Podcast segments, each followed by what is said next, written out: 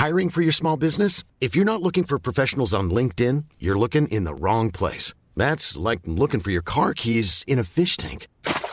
LinkedIn helps you hire professionals you can't find anywhere else, even those who aren't actively searching for a new job but might be open to the perfect role. In a given month, over 70% of LinkedIn users don't even visit other leading job sites. So start looking in the right place. With LinkedIn, you can hire professionals like a professional. Post your free job on linkedin.com slash people today.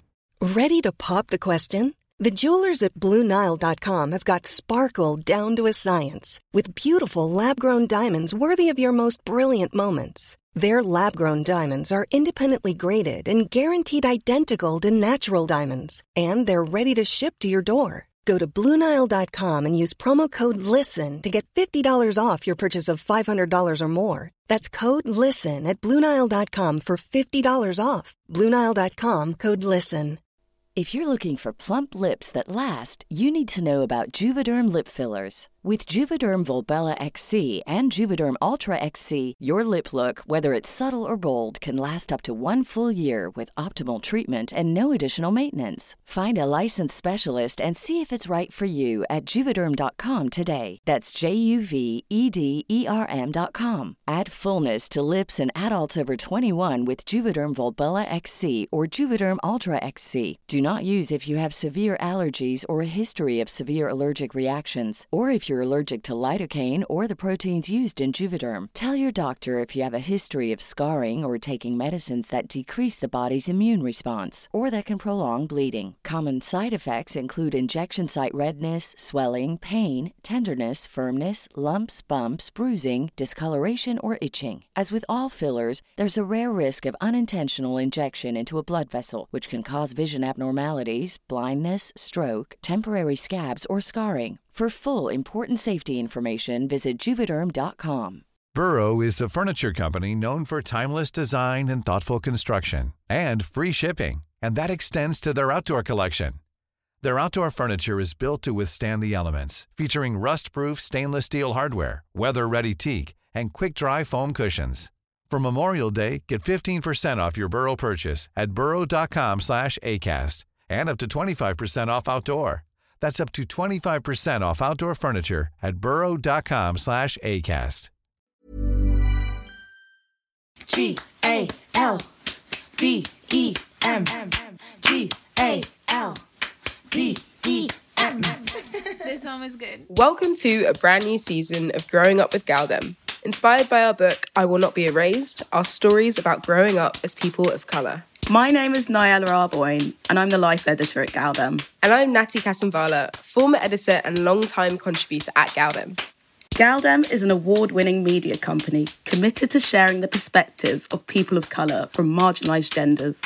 Each week, we invite a guest to respond to old diary entries, letters, or text messages from their younger selves. The point is to nurture important discussions about growing up. You can find Growing Up with Galdem on Apple Podcasts, the Acast app, Spotify, or wherever you get your podcasts. Yassmin Abdel-Magied is a Sudanese Australian writer, broadcaster, and award winning social advocate with a background in mechanical engineering. One of the 2020 LinkedIn Changemakers, Yassmin is a globally sought after advisor on issues of social justice focused on race, gender, and faith.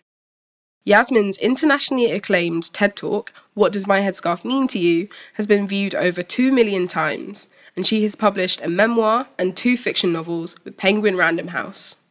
Her social and current affairs commentary has appeared in Time, The Guardian, and Teen Vogue, and she is a regular on the BBC, Al Jazeera, TRT, and Monocle 24. In all her work, Yasmin is an advocate for transformative justice and a fairer, safer world for all. Amazing. It is great to have you on the show with us today. How are you? I'm doing okay. I've had a you know when you have like life is going normally for a while and then you have like all sorts of things happen all at the same time. So my last week I've just been dealing with a lot of life stuff.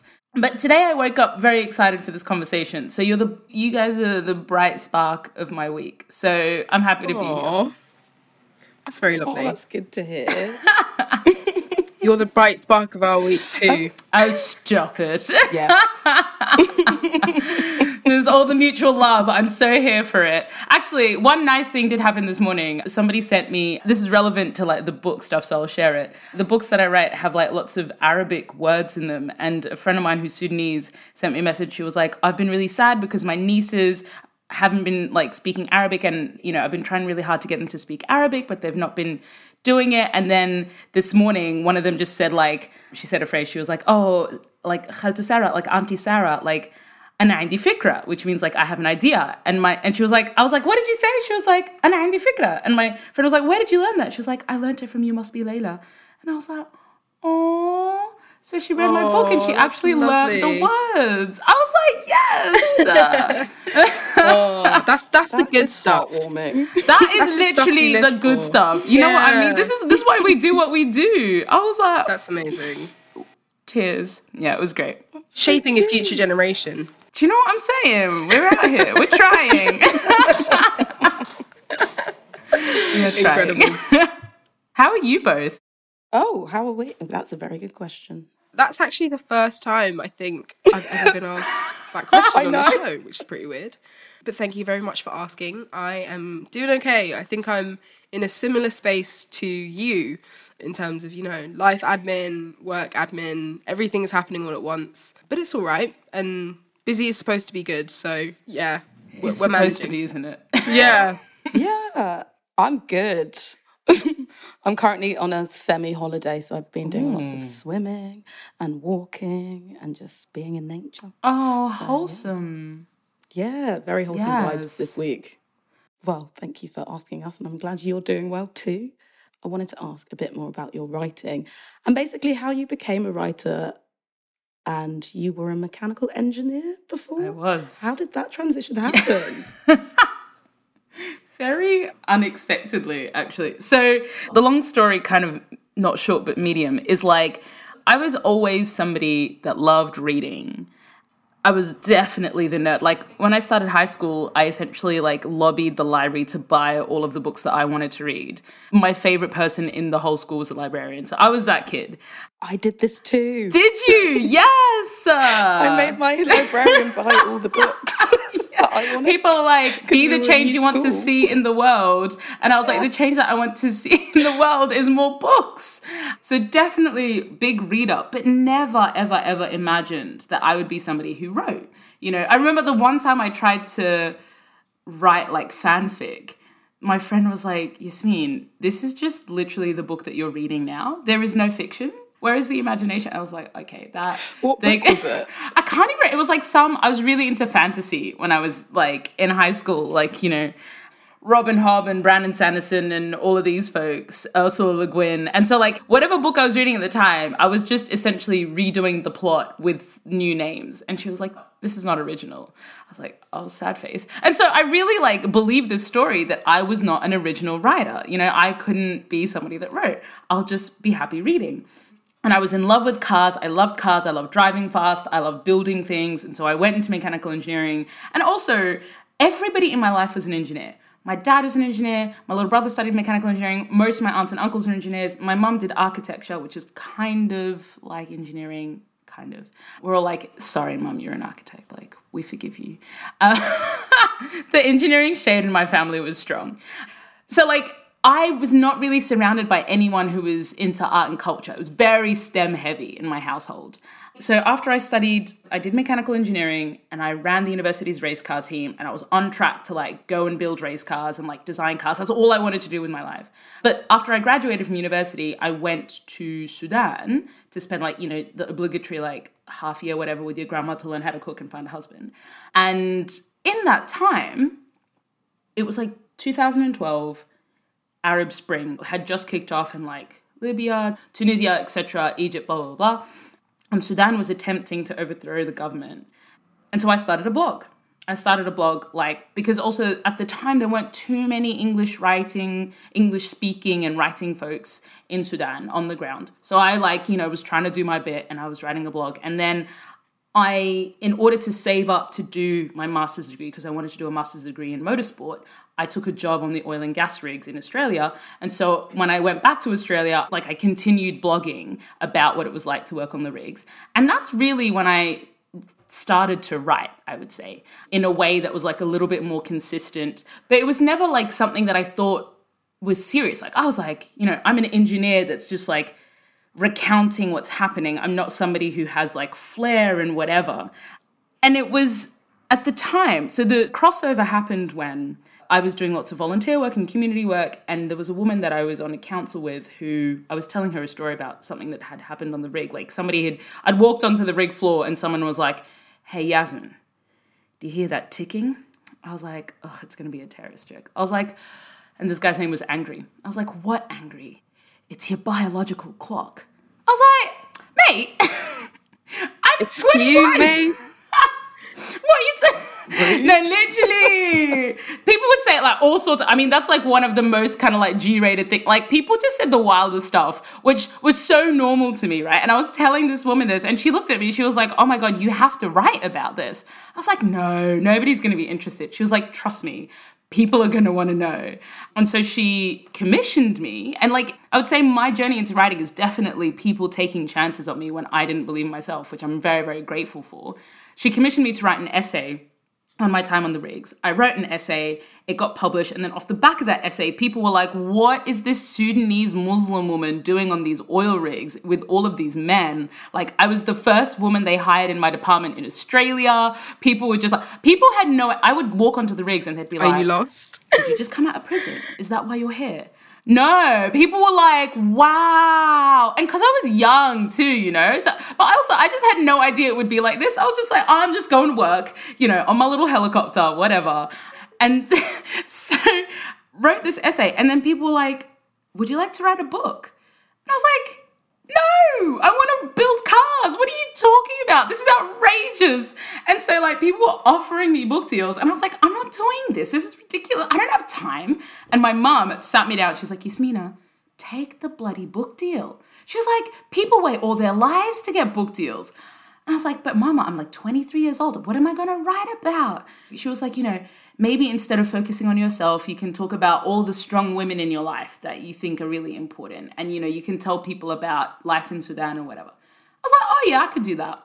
And so I ended up writing this book, Yassmin's Story, which was really an homage to my aunts and my grandmas and, you know, all the starting Youth Without Borders and all the kind of like different experiences I'd had. And then the next kind of like point at which things didn't quite go to plan was the oil company that I was working for at the time was like, you can't be writing books in your time off. And I was like, it's like I don't talk about the oil company. And I had told them when I got hired, I was like, look, I'm writing this book. It's got nothing to do with the company. Like, I'm going to be really above board about it. I was literally the highest ranked drilling graduate in the whole region. I had done like the qualification of five years in like 18 months. Like, I was really doing well in the company. I was like on a fast track to management, blah, blah, blah. And they were like, no, all of this, you know, stuff that you're doing outside on the side is like people's perception is you're not working as hard in the company. So I had just been given a promotion to go run my own rig offshore Brunei. They took away that promotion. They docked my pay. They docked my bonus, and they said instead of working on the, you're going to have to just sit in the office for the next year. So I was like, but I haven't done anything wrong. And my boss was like, yeah, the thing is, most people can't be excellent at two things. And so because you're excellent at writing, they think you can't be doing your job. And I was like, but you know that I'm doing my job. And he was like, yeah, it doesn't matter what we, th- what I know. What matters is the perception. And so I decided to take a year leave without pay and tour with the book. And kind of by the end of that year, I was like, you know, when I went back to the company and kind of talked about my options and stuff, they were like, listen, we would love to have you. You're a great engineer, but you just have to agree to not do stuff on like outside. And it's like, oh, so you want me to choose between, and one of the senior guys is like, yeah, you have to either choose between being Yassmin the engineer or Yassmin the individual. You can't be both. And so I was like, well, I'm not going to give up my voice for an oil company. Y'all are like moving mad, as it were. And so I, I decided to leave engineering and I was like, well, I guess I'm going to write books now. Mm, wow. And so it's like, it's not the kind of like, I always wanted to write and now here I am. It's kind of like, it was a weird process and it's taken me a long time to kind of be like, oh, I can make this mine as much as engineering was because it was never something that, and I know lots of people love and have always wanted to be writers, and this is not necessarily the first choice that I had. But what I will also say is that, like, this is something that I try to escape doing for a long time. I tried to not write and I tried to not use my voice for a long time. It always found but, you. You know, it yep. kept chasing me. Yeah, it was like, hey, girl. That's amazing. That's such a yeah. unconventional, mm. kind of maddening story. And I guess like I wanted to just circle back to something you talked about briefly there, which I'm sure has might have even changed by now, but I won't project that onto you. And it was just that you you've mentioned in the past that you say you found more belonging on an oil rig than in the ladies section of the mosque, which I thought was a really powerful quote. And I guess I wanted to hear more about that experience and how your relationship might have even changed with those kinds of spaces since. Mm. like you know your writing career was forcibly taken off. Yeah. Yeah it's so interesting to think back on things we've written as young people or as younger people right? I think what is underlying in that quote and which i think is still true to an extent is that sometimes when you are part of a group of people where there are expectations of who you should be, those expectations can be quite stifling. In the ladies, you know, area of the mosque, there's an expectation of what kind of woman I should be, what kind of Muslim I should be, what kind of African I should be, what kind of Sudanese person I should be. And I find expectation, you know, from anyone, especially from people who think they have the right over me, I find that really oppressive is not the word, but like suffocating, perhaps. I find it overwhelmingly suffocating. And so I went and I sought places where people had no idea what I could. So they had nothing to kind of like benchmark me against, right? I was just like, I was l- literally an alien. Some of them had never met a Muslim in their life. You know, most of them had never worked with women. And so anything that I decided I was, was just like, oh, well, I guess that's what people like you are like then, you know? And so I think it was less about the men on the rigs themselves and more about the freedom to choose who I wanted to be. And I think that's still something that I constantly seek is the freedom to choose who I want to be. Hey, it's Paige DeSorbo from Giggly Squad. High quality fashion without the price tag. Say hello to Quince. I'm snagging high-end essentials like cozy cashmere sweaters, sleek leather jackets, fine jewelry, and so much more. With Quince being 50 to 80% less than similar brands. And they partner with factories that prioritize safe, ethical, and responsible manufacturing. I love that. Luxury quality within reach. Go to quince.com slash style to get free shipping and 365 day returns on your next order. Quince.com slash style.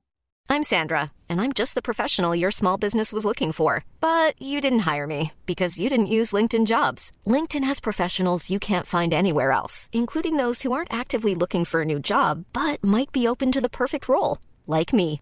In a given month, over 70% of LinkedIn users don't visit other leading job sites. So if you're not looking on LinkedIn, you'll miss out on great candidates like Sandra. Start hiring professionals like a professional. Post your free job on linkedin.com/people today. If you're looking for plump lips that last, you need to know about Juvederm lip fillers. With Juvederm Volbella XC and Juvederm Ultra XC, your lip look, whether it's subtle or bold, can last up to one full year with optimal treatment and no additional maintenance. Find a licensed specialist and see if it's right for you at juvederm.com today. That's J U V E D E R M.com. Add fullness to lips in adults over 21 with Juvederm Volbella XC or Juvederm Ultra XC. Do not use if you have severe allergies or a history of severe allergic reactions, or if you're allergic to lidocaine or the proteins used in Juvederm. Tell your doctor if you have a history of scarring or taking medicines that decrease the body's immune response or that can prolong bleeding. Common side effects include injection site redness, swelling, pain, tenderness, firmness, lumps, bumps, bruising, discoloration, or itching. As with all fillers, there's a rare risk of unintentional injection into a blood vessel, which can cause vision abnormalities, blindness, stroke, temporary scabs, or scarring. For full important safety information, visit juvederm.com. Millions of people have lost weight with personalized plans from Noom, like Evan, who can't stand salads and still lost 50 pounds. Salads, generally, for most people, are the easy button, right? For me, that wasn't an option. I never really was a salad guy. That's just not who I am. But Noom worked for me. Get your personalized plan today at Noom.com. Real Noom user compensated to provide their story. In four weeks, the typical Noom user can expect to lose one to two pounds per week. Individual results may vary.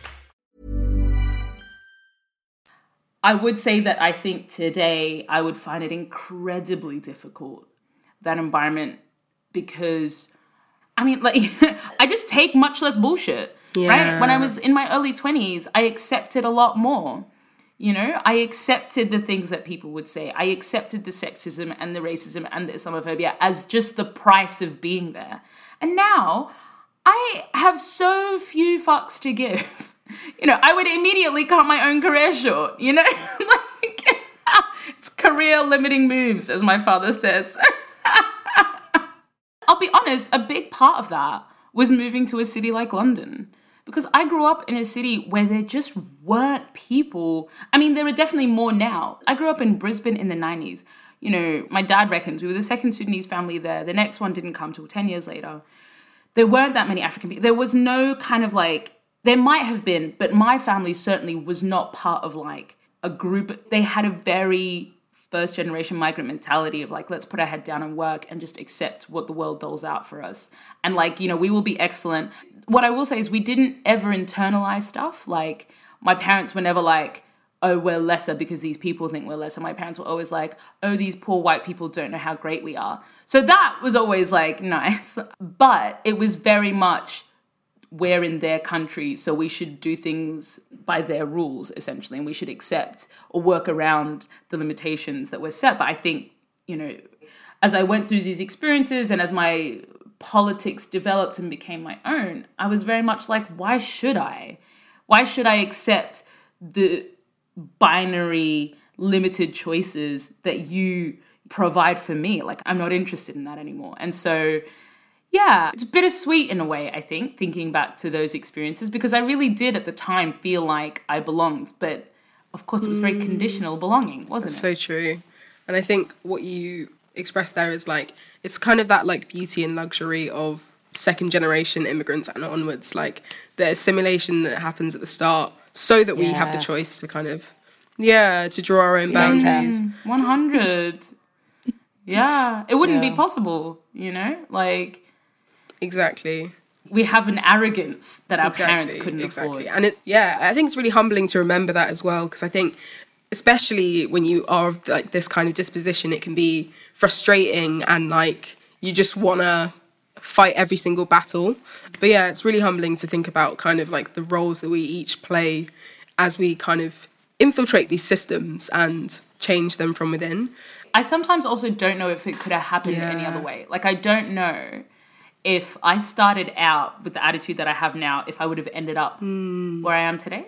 And that's like maybe not the most, I think it's a very honest thing to say. Like, I would not have the platform that I have if from the very beginning I didn't accept the, the sort Yeah. of framework that Yeah, and get into it. Right. I think I would have, and yeah, yeah, yeah, yeah, yeah. The only reason I could afford to move to London by myself, not knowing anyone without a job, was because I worked in oil and gas for four years. And the only reason I survived in oil and gas for four years was because I accepted the way that it was. And that's like a really weird truth, right? I don't know, I can't change the past, but it is something that I reflect on when people are like, would you do things differently? I'm like, I don't know, because I have choices now that are only possible because of those decisions. Get into that.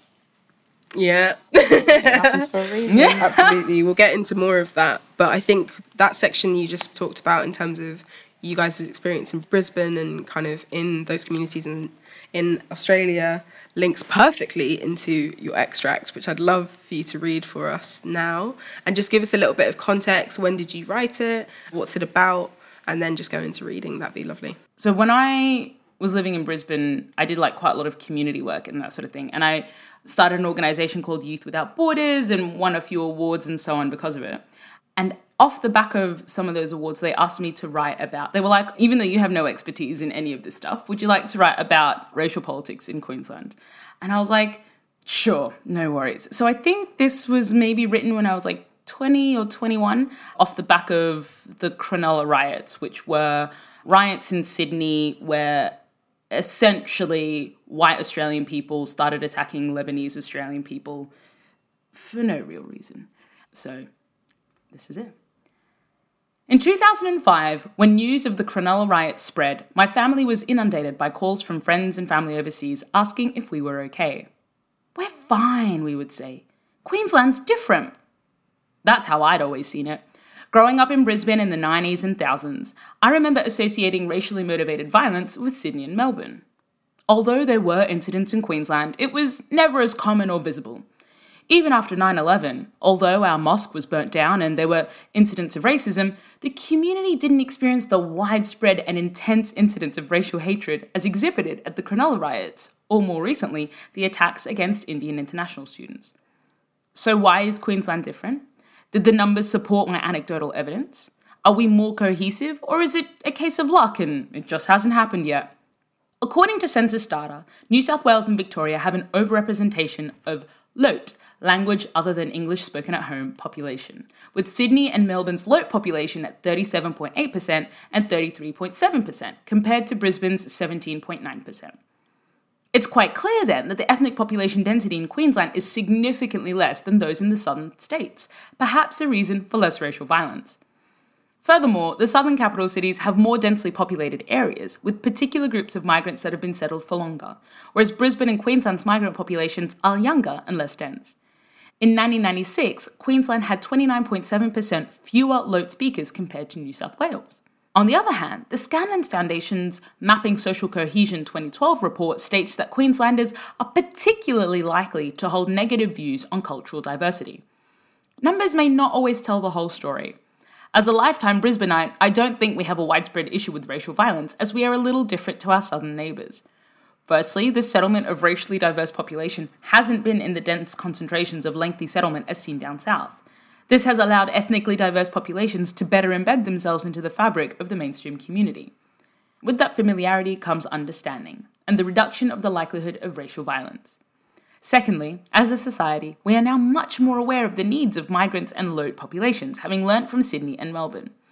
As populations now settle in Queensland, the many support mechanisms available from government and organisations help alleviate many of the issues based around settlement that may provoke violence. When my family moved to Australia almost 20 years ago, the level of support was essentially non existent. Now, there are extensive networks to help, and the positive impact this has cannot be understated. However, it cannot be denied that there are negative, dare I say racist, views around the state. We've been lucky so far. I feel safe, accepted, and don't find my race a major inhibitor in my ability to participate. We shouldn't be complacent, however, and as we become more racially diverse, we must work together to ensure our community isn't marred by the manifestation of negative views and the racially motivated violence that can truly damage the fabric of our society. Bless little 21 so Yasmina. Aww. Aww. So. Honestly, what did it feel like reading that extract years later? I can so see the impact of you know, the mainstream view or, you know, my parents' view in that. Like, I would say that what I was doing is parroting my parents' view on why Sydney and Melbourne had more problems than us people in Brisbane. You know, it's very much like, oh, we're not like the people down south. And it makes me very sad as well because I know what is coming for that Yassmin. I know that she's going to have her understanding of what's going on pretty roundly smashed, and that's going to be really confronting. But also, part of the reason I wanted to share this extract actually is to show that like people do not always start knowing everything, right? Because like I was somebody that people looked up to on this stuff, which is wild to me because I didn't know. I was an engineer. This was not stuff I studied. I just had my anecdotal and personal experience to draw from. And it's such a classic example of being like, well, you know, I understand the world in this particular way. Let me like make a grand sweeping statement, therefore, about the nature of things. My understanding of like racial violence or racism or white supremacy is essentially non-existent. My parents like grew up in a majority black or an African society, so they have no understanding of it. So like, I guess for me, what's important to take away from this is like there is a who are we listening to and why are we listening to people who may not be well versed in this stuff? So it's a case of being like, this is a reminder for me to always think about whose voices I'm listening to and what they know, and a reminder that anecdotal experiences don't tell us everything. But also, like, we grow, you know, we grow. And it's really nice for me to look back on that and be like, oh, wow, I have grown so much and I understand things so much better. So, like, in a way, it's embarrassing, but in a way, it's also like, yeah, I mean, I didn't know better at that time and now I do. And it's important for me to show that I have grown, will continue to grow, and that's Yeah, okay. I think that's I think that's amazing, and I think it is one of those things like you said before you you started reading the extract of like being given the mic as like a spokesperson for a community just by virtue of like being a part of that community is amazing and it leads to you know so many people feeling like they have a voice. But there is also like a burden that it put places on everyone to be like an expert and educated on subjects that people spend their whole lives studying. And i think especially in less diverse places. Yeah. And also, people didn't listen to me when I told them that I wasn't an expert.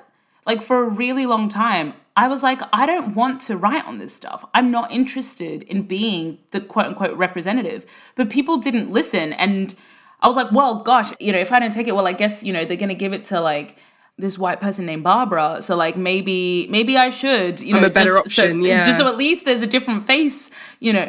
Right, I'm a better option than that. But like, it's not like I sought these things either necessarily. But people, you know, for better or for worse, were like, "Oh, well, you're from this community. You'll be able to tell us." And and as you say, Natty, like, we're not necessarily experts. We're experts in our own experience, in our own lived experience. And I was an expert in my lived experience. But it's only now that I can say that you know I'm well versed in the things that I was being asked to speak about. Hmm. I guess I wanted to ask more about that lived experience as well, like because I think even you know coming from that side of things, which I think we'll touch on later, like when you were growing up in Brisbane, were you aware of your kind of position in society? Did you have any experiences as a young person dealing with race, or that surprised you when you were finally like confronted with race? Like, what was it actually like growing up at that time?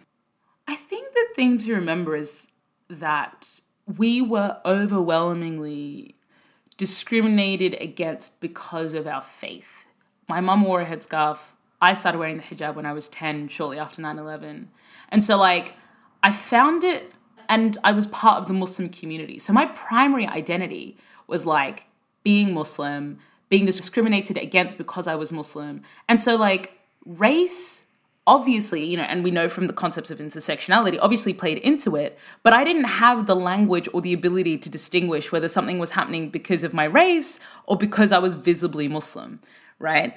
My parents never spoke about racism. My parents spoke about racism in the UK and in France. My dad would always be like, because he lived in the UK in the 70s and 80s, right? He was like, it's terrible there. You know, it's awful. It's super racist. Australia is so much better. And so for me, I was like, oh, Australia doesn't have racism. Europe has racism, but Australia doesn't. And so if my parents are telling me that there is no racism in Australia, I didn't even think that like I had the ability to The radar. to see it. Yeah. Yeah, yeah, yeah, yeah. Because I was like, oh, Baba says it's better. Barbara says this place doesn't have racism. And people are mean to me and they burn my mosque down because I'm Muslim. So this race stuff must not be a factor. Only once in a while would my mum say something like, within the Muslim community, she'd be like, oh, they don't listen to us because we're African. Or, you know, my dad might say, like, oh, you know, it's because we're black that they don't give us the the senior opportunities. Every once in a while, I would be introduced to these concepts like through internal politics in the Muslim community. But I think, again, that's one of the big things that I learned when I moved to London is because I didn't call myself black until I moved to London because. Like in Sudan, there are South Sudanese people who are much, much more darker skinned. And so I was like, oh, well, they have a right to call themselves black, but I don't experience racism in the same way they do. So I don't have the right to call myself black. And it wasn't until I moved to London and I was like, yeah, I'm this brown girl, whatever. And people were like, what? Are you like South Asian? I'm like, no, I was born in Sudan. And they were like, so you're black? I'm like, am I? They're like, yeah, what is wrong with you? I was like, oh. That's so Okay, interesting. I know. It's like so. And my parents never called themselves black. I asked my mom, I was like, are we black? And she was like, no, we're Sudanese. And then also in Australia, when I was growing up, if you were black, you were indigenous. Like indigenous people call Yeah. themselves black. Mm. So I was like, well, I'm not indigenous. So I, I never felt like I had the right to be black because I didn't understand what blackness meant as, you know, as not a skin color thing, but as like a, you know, a political thing, a racial hierarchy thing, a white supremacy thing, blah, blah, blah. So yeah, it's like, it's complicated, right? Yeah, both of your faces are like, oh. So much to think about. I was thinking about what you were just saying about Australia and how you told it was less racist because I guess from our perspective from the UK, we're told the exact opposite. I know. We're told Australia Yeah. is terrifying and really racist and like it's quite interesting that we're both being told the opposite. the opposite. opposite. The reason my dad always thought Australia was less racist was because he said that like he had two experiences in the 70s in London. And also remember my dad grew up in Sudan thinking that London was like, you know, the streets paved with gold, blah blah Yeah. blah. Goes to university and he's treated like trash, especially because he's incredibly smart and he was like the nicest people I met. He like he saw something like somebody fell on the street and the only person who stopped and helped was an Australian. And like this experience for him cemented that like the English are cold-hearted people and the Australians are kind. You know, like it was like it's such a fascinating thing to like where the story for Yeah. Australia came from for him.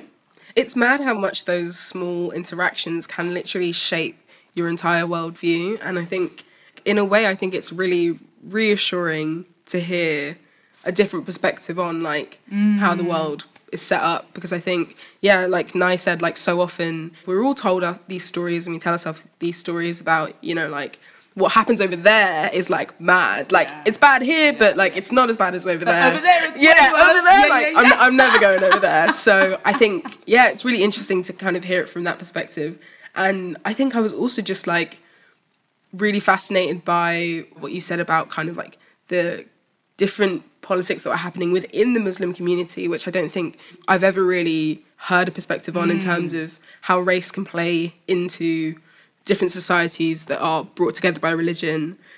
And then again with like the kind of what you were saying about, you know, like even within Sudan and within other communities, kind of how blackness is on a gradated scale. But yeah, I'd love to hear mm. more about all of that. And like just and then I guess specifically like when you did come to London, how you felt or just in general about how you view your position in the black community in the black diaspora hmm. today. So, for people who are listening who might not know, like I left Australia in a very essentially what happened is I had like a pretty awful 2017 where I went from being like, you know, the token good Muslim girl to being like literally like the most publicly hated Muslim in the country, right? And the experience that I had completely smashed all of those ideas that I had about Australia as being a place where, you know, because I, for better or for worse, I did believe that if I worked hard, I could make a difference. And if I showed people that, you know, an individual, I thought I could change the world through individual excellence, right? And through like creating community organizations. You know, I started Youth Without Borders when I was 16, and then I started an organization called Mumtaza, which was about getting women of color into positions of power. I was all about like, let's go grassroots, let's go work through the existing system. And then the experience that I had in 2017, which I won't go too much into, but what it did was it showed me that the system would never let us win, right? The system was the problem. And I felt so shattered because I was like, all of the things that I believed are not true. And my parents, who were the people that I like admired and respected and, you know, who taught me everything I knew about the world, they didn't know how to handle it because it also challenged everything they understood about the world. So my dad just kind of pretended like it never happened. And my mum was just like, you know, she'd be like, why do you keep tweeting? And I'm like, mum, that's not the problem. The problem is not my, I'm not, you know, you sound like them, mum, please stop. You know, and so like, the reason I chose London was like legitimately partly because it was a, a place where I could get a visa quite quickly, but also because I was like, I need to learn how to make sense of the world now. I don't have any guidance and I didn't know where to look. I didn't know who to learn from, but I had visited London like during 2017 for like an event and people were like, dude, what happened to you in Australia would never happen here because people have sense, firstly, but also because like people understand things in a very different way because there's backup, because there's massive like community, blah, blah, blah. And I was like, oh my God, it would be amazing to walk down the street and not be the only one who looks like me, to not feel like I have to figure all of this out myself. When I arrived in London, everyone was like, oh, bum Babylon man, like this is a terrible place, like blah. And I was like, y'all don't know where I've come from. Y'all do not know where I've come from, right? So like, um, so I am, I'm making the most of this. I was so happy. I remember when I got on the train from Heathrow, I like saw two black women sitting across from me. I was so happy to see black people. I was just like, hi. They were like, the fuck? They're like, uh, get out of here. they definitely were like, nah, don't speak to me. Literally. And you were like, I love it here. Who are you? I was so happy to see black to people. each other in London. Oh, literally. The way they gave me these like screw faces, I was like, okay. like from the provinces, like, you know, like so grim. And so when I arrived, I just wanted to soak everything up. I went to every event I possibly could. I was like, who's this guy, Stuart Hall? Like, who are these all? Like, let me buy every single book. I like, oh, it was amazing. And I mean, it's not that long ago, right? I moved in 2017. It's not that long ago, but I think it's just like testament to like how thirsty I was for that knowledge and for that community and like every type of you could find anyone in London. You know, I spent so much time in queer spaces because it was just like it was just like here's a place where any person you want to be is okay here. And that just blew my mind coming from a place where, you know, you were very, it was so straitjacketed the way that you needed to be.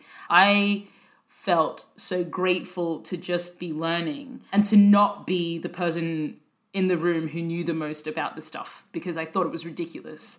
Yeah, I just wanted to learn. I remember a friend of mine, this must have been, when was this? Like maybe I had like visited London for an event, and this was one of the reasons I decided to move to London.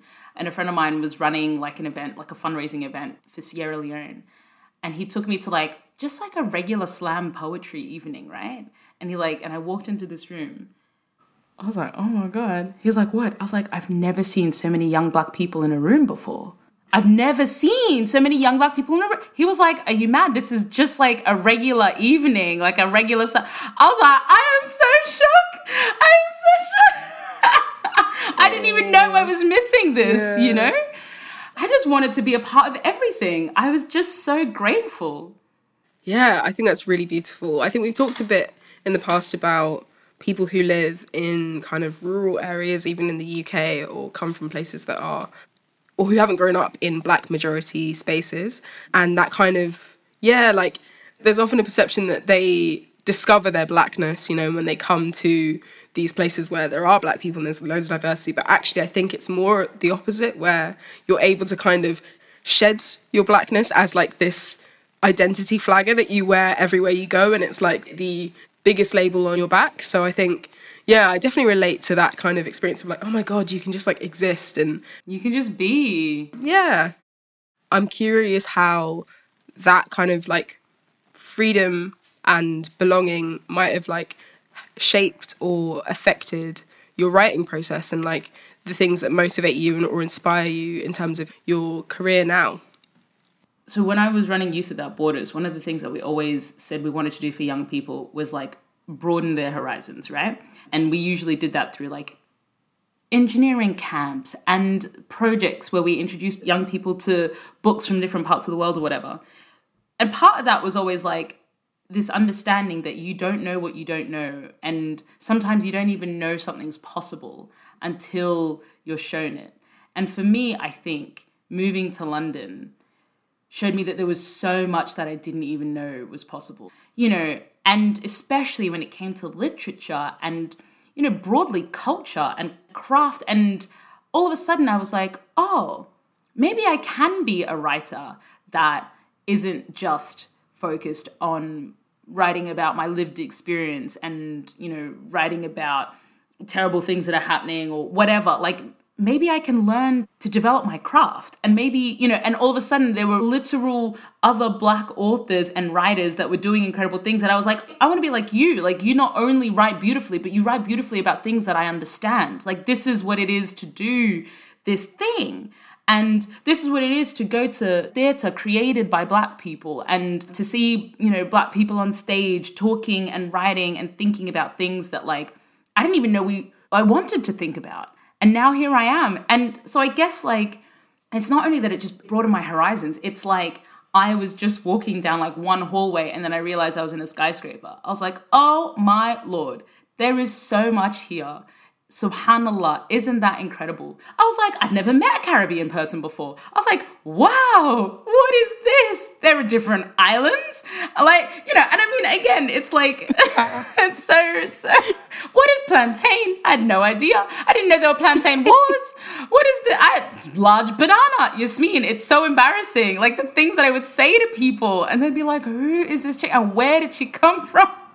I'm just out here just like really embarrassing myself. But you know, I think it's funny. I think it's like it's really that migrant experience, but in like a completely different way. Totally, totally. It is. It is learning, isn't it? It is. It reminds you not to take stuff for granted. I think as well. Like, yeah. So, based on what you read to us earlier, what advice would you give to your younger self, especially about how your younger self saw race and saw where you lived and your experience? I would like encourage my younger self to like seek voices that, you know, aren't just the pre approved ones by her parents. Because I think, you know, it took me a long time to kind of like come out from, you know, they're very wonderful people, but, you know, in a lot of ways, my dad, especially, I would say, is progressive but also conservative in some ways. And so I think I was very shaped by those. So I would encourage her to look for other voices, not just Muslim voices, but black voices and writers. I did read Malcolm X at the age of like Malcolm X's autobiography at the age of nine, but I didn't realize that I could relate to that. So I would encourage her to like not only find other voices, but like understand that they related to her and that she was part of that story and part of that history and that was okay. I would also encourage her to like to yes, seek all the opportunities, but not necessarily seek or accept the limelight if she wasn't comfortable with it because I think you can be pushed into places that are very exposing and people want you to be exposed. People don't really care about you, you know, they're just interested in what you can do for them. So uh, I would encourage her to protect herself a little bit more, maybe, and to understand that it's okay not to take every, you know, television opportunity or writing opportunity, or even if she thought that she should, like, what are ways that you could do that in a way that'll do justice to the communities that you're a part of? Yeah. Amazing. The last question I had for you was what do you think your younger self would think about where you are now? She'd be like, bitch, why aren't you making Formula One cars? that was the plan. We had a plan. and you we lied. had a plan. You diverged. Uh, what are these books? Uh, why? I think she'd be like, huh, well, at least you made it to London. at least you're having adventures. I always thought London was a cool place, even though my dad said it was super racist. Yeah. So in my mind, I was like, maybe one day I'll move to London, but it was like a faraway dream that would never happen. So yeah, at least I did that. Amazing. Thank you so much. This has been great. Lovely. Thank you for having me. Thank you. For letting me air my dirty laundry. no, that was that was great. I love it. Like when you see like growth and people are like this is something I would never have written today or those are always the best ones I think to reflect on. That was such a little like ray of sunshine. She was great. Yeah, she was. I was just saying how I take London for granted and what it's like to mm. be around black people all the time and like seeing that like vicariously through her eyes was just so precious. Honestly, that part, like, even for me, like, as someone who's just lived there for the last seven years now, God, I'm old. but I think, like, even for me, like, I didn't have like one moment. It was kind of like this slow gradation. And I kind of started going to London as a teenager and got eased in. Whereas I never really had that, like, land in the country, like, pull up and it's just like black people. It was like a very slow process. it's just black people. Oh my God. Planting, paving the streets. Yeah, planting. It's like planting. There's jollof rice over here, rice and peas. Just like a festival of, of sensations. Oh. I think it's so nice to hear from like these other pockets of the black diaspora that don't necessarily get the same kind of airtime or the same kind of platforms as the more renowned cultures or mm. communities and like especially as someone from southern eastern africa like I don't know. I think it's nice to be able to say like I didn't know about this thing and now I do and it's great. But like that's Yeah. not my culture. I want to learn about it and I want to appreciate it. But like I have my own stuff and now I can like appreciate myself as a part of this bigger, wider story. But it reminded me of a story when I I got dragged once when I was like a poor little intern. And actually it's funnier than I remembered because someone wrote down Suya on something a piece of paper when we were planning a party, and I thought it was someone's name because I didn't know that it was a food at the Nigerian restaurant we were going to eat at because I'm not Nigerian. And I got dragged. So someone was like, "How could you not know what suya is?" I was like, "Bruv, I've literally, I had never had a West African friend. I was like, I'm from Malawi. Like my best mate who was black in high school was Ugandan. Like I had no experience with Nigerian food and Nigerian culture beyond like the really obvious stuff. And I think, yeah, it's just like it's part of life. Were you like, where are you? like yeah it's it's mad. So yeah i really appreciated like Yassmin's like candidness. And honesty around it. Yeah she's great. This has been an ii studios production. Thank you so much for listening. We really hope you enjoyed this episode. You can sign up to become a member at gal-dem.com for access to exclusive discounts with our favourite brands and partners, early access to tickets for Galdem events, an advanced copy of our annual print issue, and so much more. make sure you're following us on all major social media at galdemzine for the latest independent news and culture or visit our online website which is gal-dem.com Don't forget, if you loved this episode of Growing Up with Galdem, be sure to subscribe, rate, and leave a review. We'll catch you on the next episode.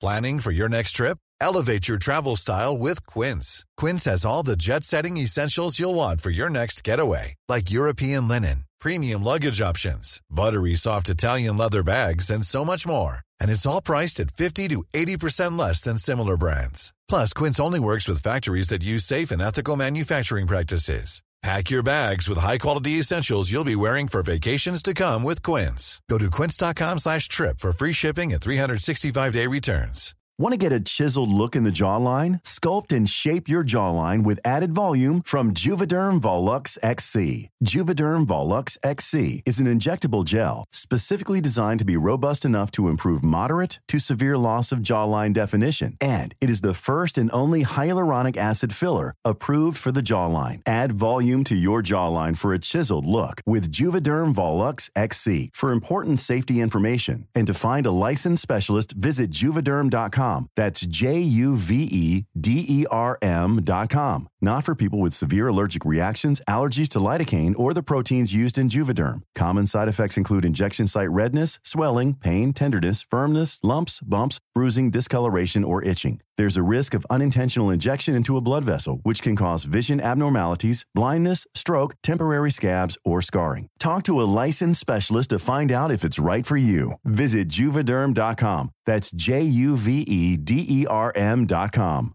Hey, folks, I'm Marc Maron from the WTF Podcast, and this episode is brought to you by Kleenex Ultra Soft Tissues, your ally to help tackle your allergy symptoms this season. I love the change of seasons, but nobody loves pollen and all those other things floating in the air that make you sneeze during this nice weather. Kleenex Ultra Soft Tissues are hypoallergenic and allergist approved, so fight back against watery eyes and runny noses without worrying about irritating your skin. For this allergy season, grab Kleenex and face allergies head on.